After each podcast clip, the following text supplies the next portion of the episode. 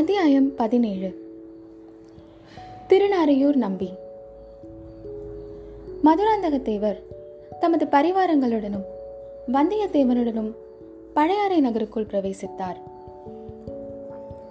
ஆரிய படை வீடு, பம்பை படை வீடு, புதுப்படை வீடு, மணப்படை வீடு முதலான வீரர்கள் வாழும் பகுதிகளின் வழியாக ஊர்வலம் சென்றது. பிறகு கடை வீதிகள், ஆலயங்கள், குடிமக்கள் வாழும் பகுதிகள், ஆலயங்களை சூழ்ந்திருந்த சந்நிதி தெருக்கள் முதலியவற்றின் வழியாக சென்றது. ஆங்காங்கு ஒரு சிலர் வீட்டு வாசல்களில் நின்று பார்த்தார்கள். ஆனால் மக்களிடையே எவ்வித உற்சாகமும் இல்லை என்பதை வந்தியத்தேவன் கண்டான். முதல் முறை அவன் இந்த நகருக்குள் வந்திருந்த போது நகரம் கோலாகலத்தில் மூழ்கி இருந்தது. இப்போது வீதிகள் ஜனசூன்யமாயிருந்தன. பழையாறை பாழடைந்த நகரமும் என்று சொல்லும்படி இருந்தது.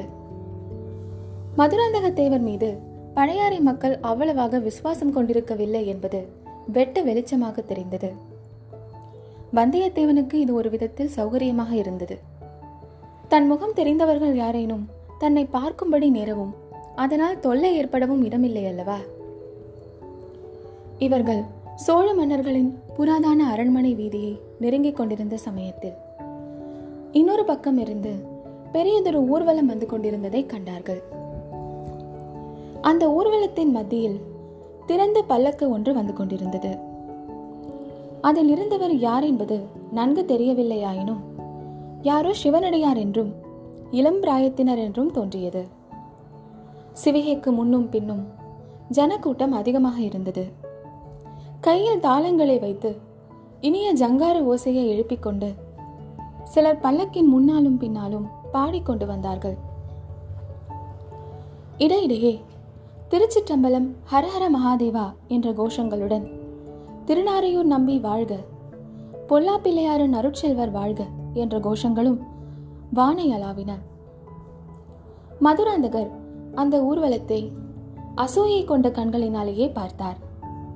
பக்கத்தில் இருந்த வீரனை பார்த்து ஏதோ கேட்டார்.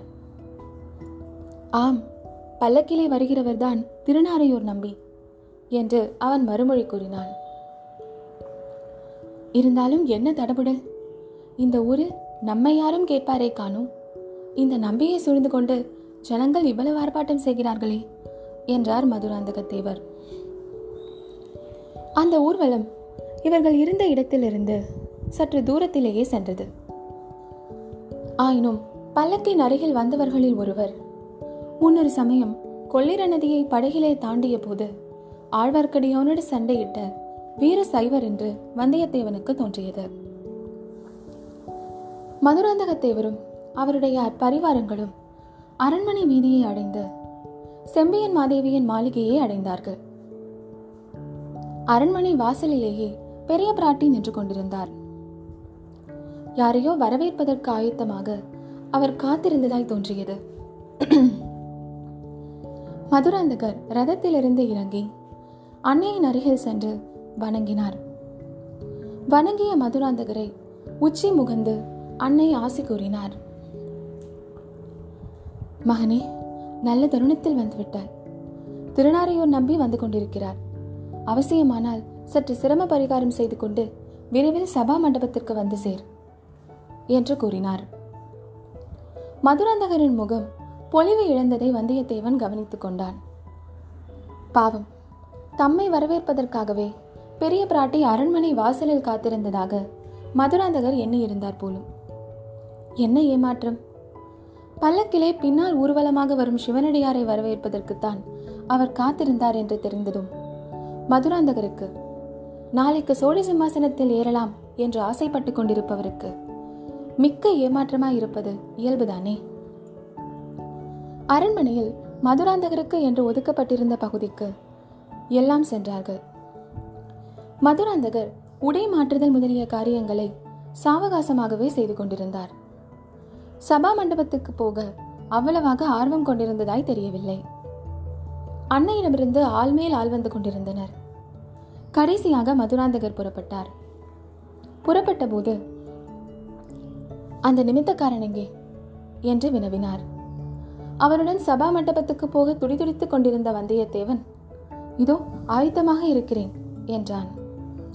அவனையும் இன்னும் சிலரையும் அழைத்து கொண்டு மதுராந்தகர் சபா மண்டபம் போய் சேர்ந்தார். மண்டபத்தில் ஏற்கனவே சபை கூடியிருந்தது.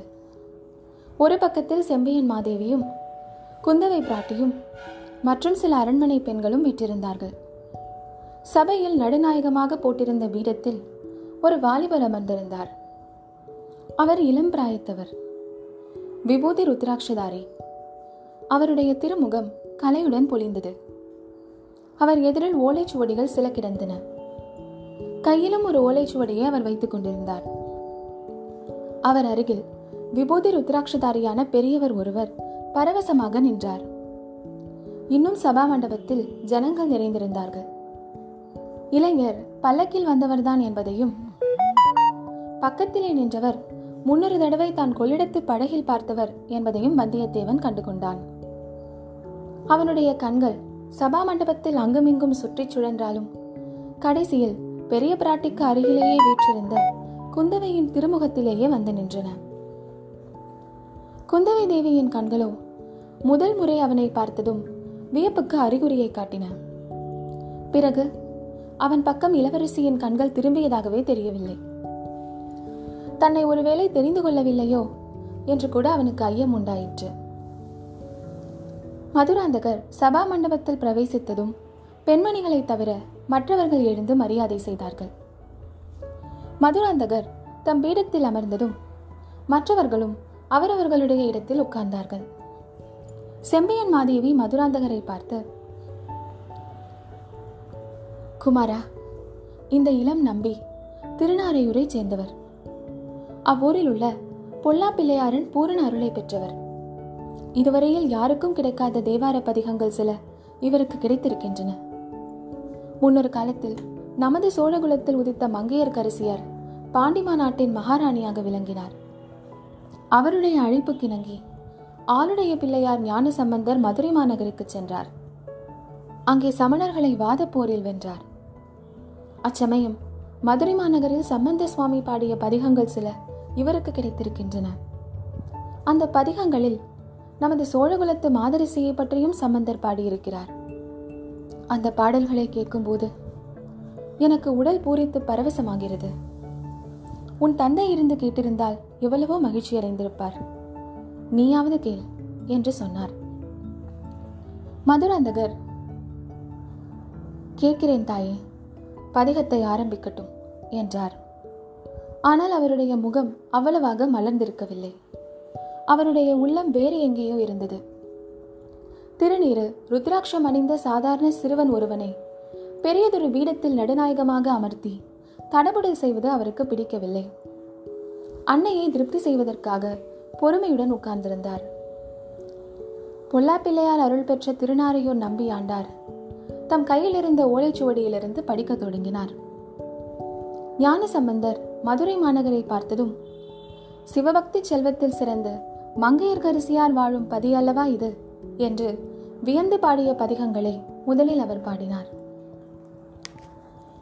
மங்கையர்க்கரசி வலவர்கோன் பாவை வரிவளை கை மடமானி பங்கையச் செல்வி பாண்டிமாதேவி பணி செய்து நாடரும் பரவ பொங்கழலருவன் பூத நாயகனால் வேதமும் பொருள்களும் அருளி அங்கையர்கண்ணி தன்னோடும் அமர்ந்த ஆலவாயாவதும் இதுவே மண்ணெலாம் நிகழ மன்னனால் மண்ணும் மணிமுடிச் சோழன்றன் மகளாம் பன்னினேர் மொழியால் பாண்டிமாதேவி பாங்கினார் பணி செய்து பரவ விண்ணுளோர் இருவர் கீழோடு மேலும் அளப்பரிதாம் வகை நின்ற அண்ணலார் உமையோடு இன்புறுகின்ற ஆலவாயாவதும் இதுவே எனும் பாடல்களை கேட்டபோது செம்பியன் மாதேவியின் கண்களிலிருந்து முத்து முத்தாக ஆனந்த கண்ணீர் சொரிந்தது.